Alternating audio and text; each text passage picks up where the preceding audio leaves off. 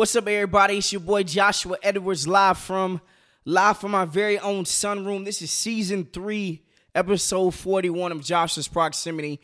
We are finally heading into week five of NFL season. So obviously, I got to do a recap. I didn't do an episode last week, so I'm just gonna touch on the end of week three and then the end of week four of the NFL regular season. Uh, but before I even do that, let me go ahead and give you my updated MVP list. But I've got to read the end of week three and obviously the end of week four MVP list. So my MVP list at the end of week three went like this Lamar Jackson, number one, Jalen Hurts, number two, number three, Josh Allen, and number four, Patrick Mahomes. At the end of this week, it literally flipped upside down. Number one is Patrick Mahomes. What he did against the Tampa Bay Buccaneers to go down in Tampa Bay, put up 41 points to go down there without a true quote unquote number one receiver outside of Travis Kelce doesn't get any better than that.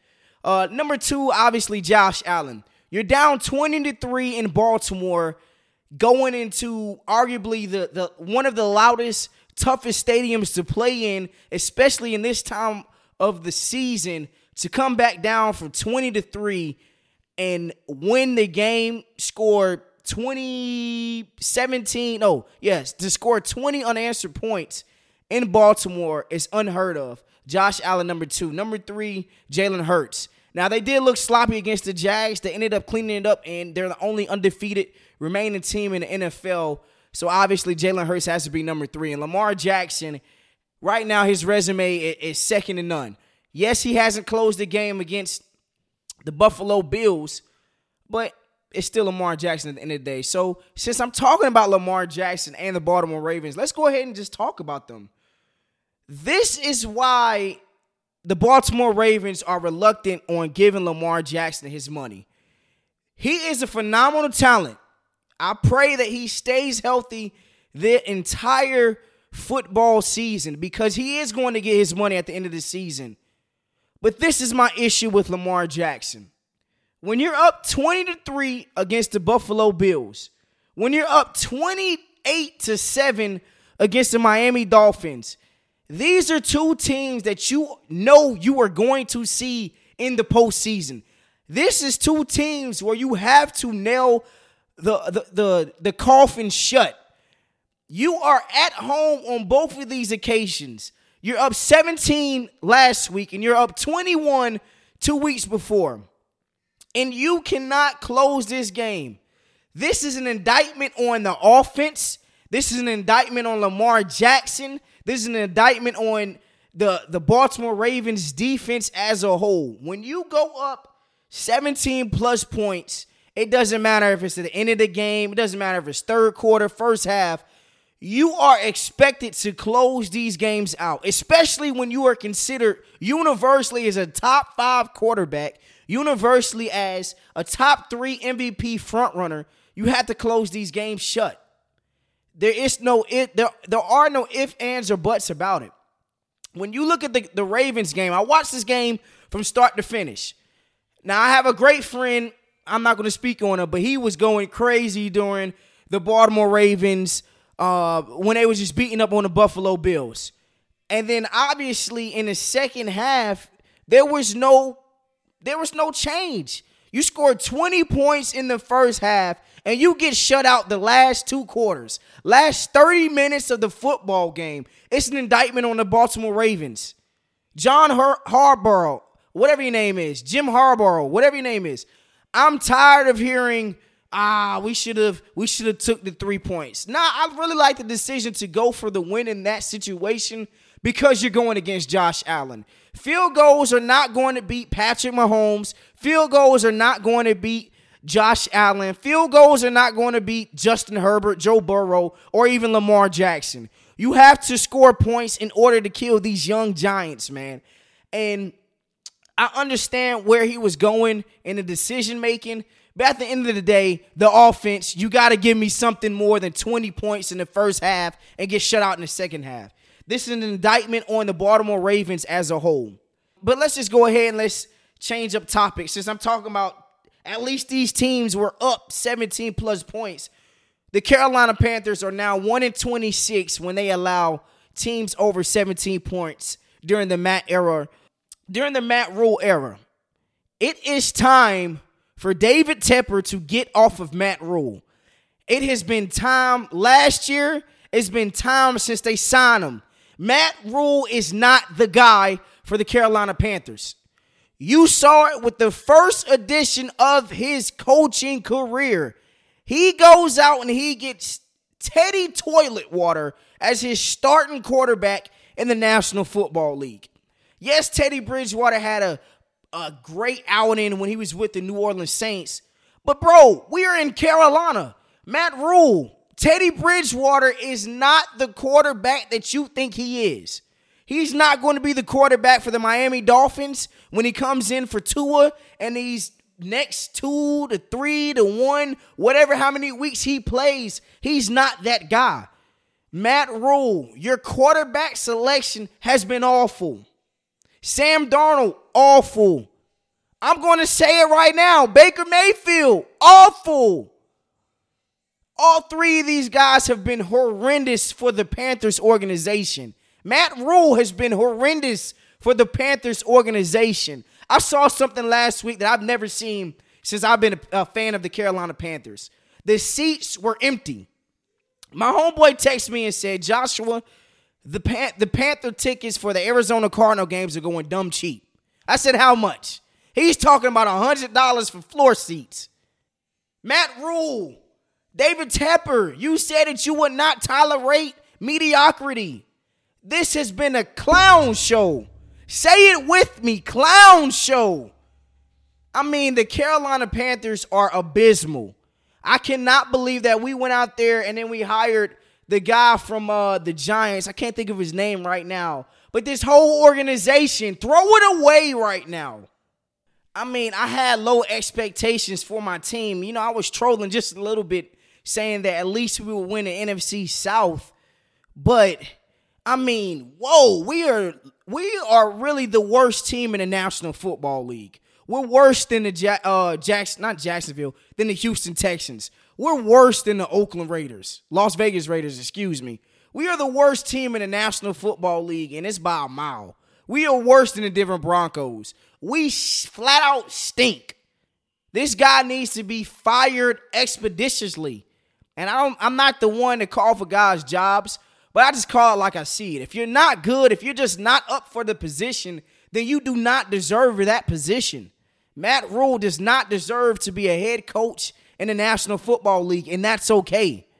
He is more, his game is catered more towards the college realms. Now, granted, he does, he does have some great picks.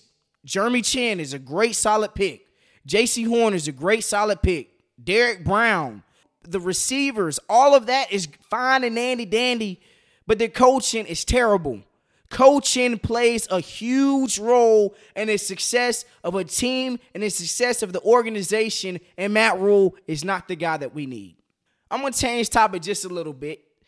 The AFC West, when I think of when when I was talking about early preseason predictions, man, the AFC West they have four outstanding teams that we all believed could have at least made the playoffs. Right now, this this division as a whole has been underperforming.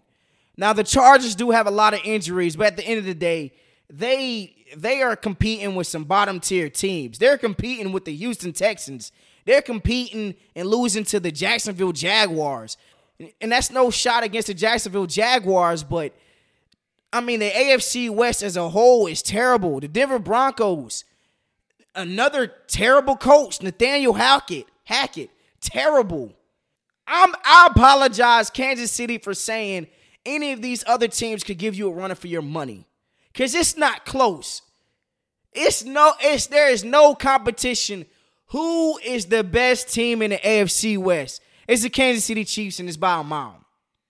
The NFC East there is a lot of jadedness in the record when you look at the NFC East. The Commanders are awful. The New York Giants, they have a solid defense, but as an offense outside of Saquon Barkley, they are terrible. The Cowboys, they really haven't played anybody, so I'm not too I can't give them enough credit just yet. The only solid team I believe in the NFC East is the Philadelphia Eagles, and they're 4 0 right now, the only undefeated team in the National Football League. But, you know, the, the question still is is Jalen Hurts the guy? And that has yet to be seen. Right now, he is a top three MVP candidate. Dougie, uh, not Dougie Pederson, the head coach for Philadelphia Eagles, Eagles is definitely um, leading the leading candidate for coach of the year. But the NFC East right now is there's a lot of jadedness in that. Talking about the AFC West, let's trans- transition to the other side, the NFC West. When you look at this division as well, I don't know what it is with the two West divisions, AFC West and NFC West. A lot of underperforming. The LA Rams, we know what Matthew Stafford is. I don't care if he won a Super Bowl championship. This guy stinks. That offense stinks. Jimmy G, that offense is just run heavy, run heavy, run heavy. We don't know what he's going to be like. The Seattle Seahawks, what are they? Uh, the Arizona Cardinals stink. It's just a lot of stinkiness and the two AFC and, and the two West Division, A- AFC and NFC. I knew that this one was going to be a short episode. Um, so let's go ahead and reveal my top 10. So, as I talked about, I'm going to do a recap of two weeks ago at the end of week three and obviously the end of week four. So, last week, my top 10 was Jags 10, 9 Bucks, 8 Packers, 7 Rams, 6 Vikings, 5 the Chiefs, 4 the Ravens, 3 the Eagles, 2 Miami, and number 1 the Buffalo Bills. So now, dun dun dun, heading into week 5, Josh's proximity top 10. Let's jump right into it. At number 10, the Tampa Bay Buccaneers. When you look at this team, they are still bad offensively. Mike Evans is the only reliable target right now for Tom Brady. Julio Jones, he's always on the injury list. Chris Godwin, if he catches a ball and he gets hit in the middle of the field, he's gimpy getting up. I'm scared if he's going to ever get back to 100%. So right now, the Tampa Bay Buccaneers, their defense is great. Offense is, is, is holding them back still. Number 10, the Tampa Bay Buccaneers. Number 9, the Cincinnati Bengals. They just beat the second best team, I believe, in the National Football League. Yes, m- maybe things would have been differently if Tua played, but I don't believe so. Even when he was playing, that offense didn't look like they was capable of doing anything. So at number nine, the Cincinnati Bengals. Number eight, Green Bay. When you struggle against Bill Belichick, when he doesn't have his number one quarterback, when he has Brian Hoyer, Hoyer at quarterback, and then they go in there and they put in a rookie seventh round pick. I don't even know how I pronounce his name. The Green Bay Packers are terrible on the offensive side. Number eight, Green Bay Packers. Number seven, Miami. Miami is, is still a good football team. Now, Teddy Bridgewater is going to put them in handcuffs. Teddy Bridgewater is going to lock them up. Teddy Bridgewater is not going to extend the field like Tua Tagovailoa, but Miami is still a very good football team. Number seven, the Miami Dolphins. Number six, the Baltimore Ravens. You're up 20 to 3, you're up 28 to 7. You got to close these games out in order to be considered the elite of the elite. They still have a great quarterback and once in a lifetime generational talent at the quarterback position, but you got to close these games, man. Defense can still be had. Offense in the second half of both of those games that you have given up has had a huge meltdown. So at number six, the Baltimore Ravens. Number five, the San Francisco 49ers. When you look at this team, they can do anything that you want. They play physical on the defensive front. They are physical on defense. They are physical on offense. Jimmy G, he just has to make the throws. They have to start getting George Kittle involved in the offense for fantasy purposes and also because he can stretch the defense a little more as well. Number five, the San Francisco 49ers. Number four, the Minnesota Vikings. They're three and one. They went up there, they smashed Green Bay early in the season. They went overseas and they beat up on the, the New Orleans Saints. The Minnesota Vikings are a team to really keep an eye on, man. Dalvin Cook, obviously, the whole shoulder situation. He always tends to get hurt once once he fumbles the football. I call cap on that. So number four, the Minnesota Vikings. Number three, the Kansas City Chiefs. The only reason why this team, I believe, is not the best team right now is because of their receiver position. I gotta see a little more out of the receiver, the receiver room. Patrick Mahomes is gonna be Patrick Mahomes. Patrick Mahomes is a once in a lifetime generational talent. The Kansas City Chiefs are for real. Number three, the Kansas City Chiefs. Number two, the Eagles. Did not like what I saw against the, the Jacksonville Jaguars. They ended up winning the game. They are the only undefeated team on my top 10 or in the National Football League, period. But my top 10, I don't go just based off of record. I go off of what you look like from a week to week standpoint. Number two, the Philadelphia Eagles. Number one, the Buffalo Bills. It hasn't changed since week one. This team, they're missing pieces on defense. They locked up the Baltimore Ravens in the second half. The game only got out of hand because Josh Allen and, and these other receivers could not catch the ball because of the weather conditions. The Buffalo Bills are still by far the best. I'm not going to say by far it's close. They're still the top team in the National Football League, top three. You could you could switch any of the three any way that you want to. They're still at least in the top three, man. So ten the Bucks, nine the Bengals, eight the Packers, seven Miami, six the Ravens, five 49ers, four the Vikings, three the Chiefs, two the Eagles, number one, the Buffalo Bills. Let me go ahead and give my matchups for this week. The Colts versus Broncos Thursday night football. The Colts are awful. Matt Ryan is going to struggle. Give me the Broncos. Giants versus Packers in London. Oh, man. I'm going with, uh, I don't know who's going to be at quarterback, so I'm going to go with the Packers. I'm not going to be a fan in this matchup. Lions versus Patriots. Bill Belichick, you know what he does. The Lions have no defense. Give me the Patriots in this matchup. Chargers versus Browns can be a very, very, very good game. Um, Jacoby Brissett is the quarterback going to the Chargers. Texans versus Jags. Give me the Jags. Falcons versus the Buccaneers in Tampa Bay. Um, I like the Buccaneers. Steelers versus the Bills. Bills. Give me this one. Jets versus the Dolphins. It could be closer than a lot of people think. I'm going to go the upset here with the Jets. Bears versus the Vikings. Give me the Vikings, obviously. Titans versus the Commanders. The Commanders are awful. Titans. Seahawks versus the Saints in New Orleans. Uh, I don't know if Michael Thomas is playing or not. Even with that, I'm still going to Saints. 49ers versus Panthers. This is the week I hope Matt Matt Rhule gets fired. Uh, 49ers. Eagles versus the Cardinals in Arizona. Ooh. Mm, mm, mm, mm. Give me the. I'm I'm sticking with the Eagles in this matchup. Cowboys versus the Rams in LA. If the Cowboys win, they will crack my top eight on, on in my top ten. With that being said, I'm going.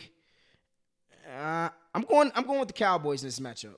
Bengals versus Ravens Sunday night football in Baltimore. You know how I'm rocking. Joey B. Let's go Bengals. And last but not least, Monday Night Football, Raiders versus Chiefs in Kansas City. Mm. Give me the Chiefs, man. What I saw, this team is next level, man. And that is how we do it out here on episode 41 of Josh's Proximity. I'm out, man. I'll catch you guys next week.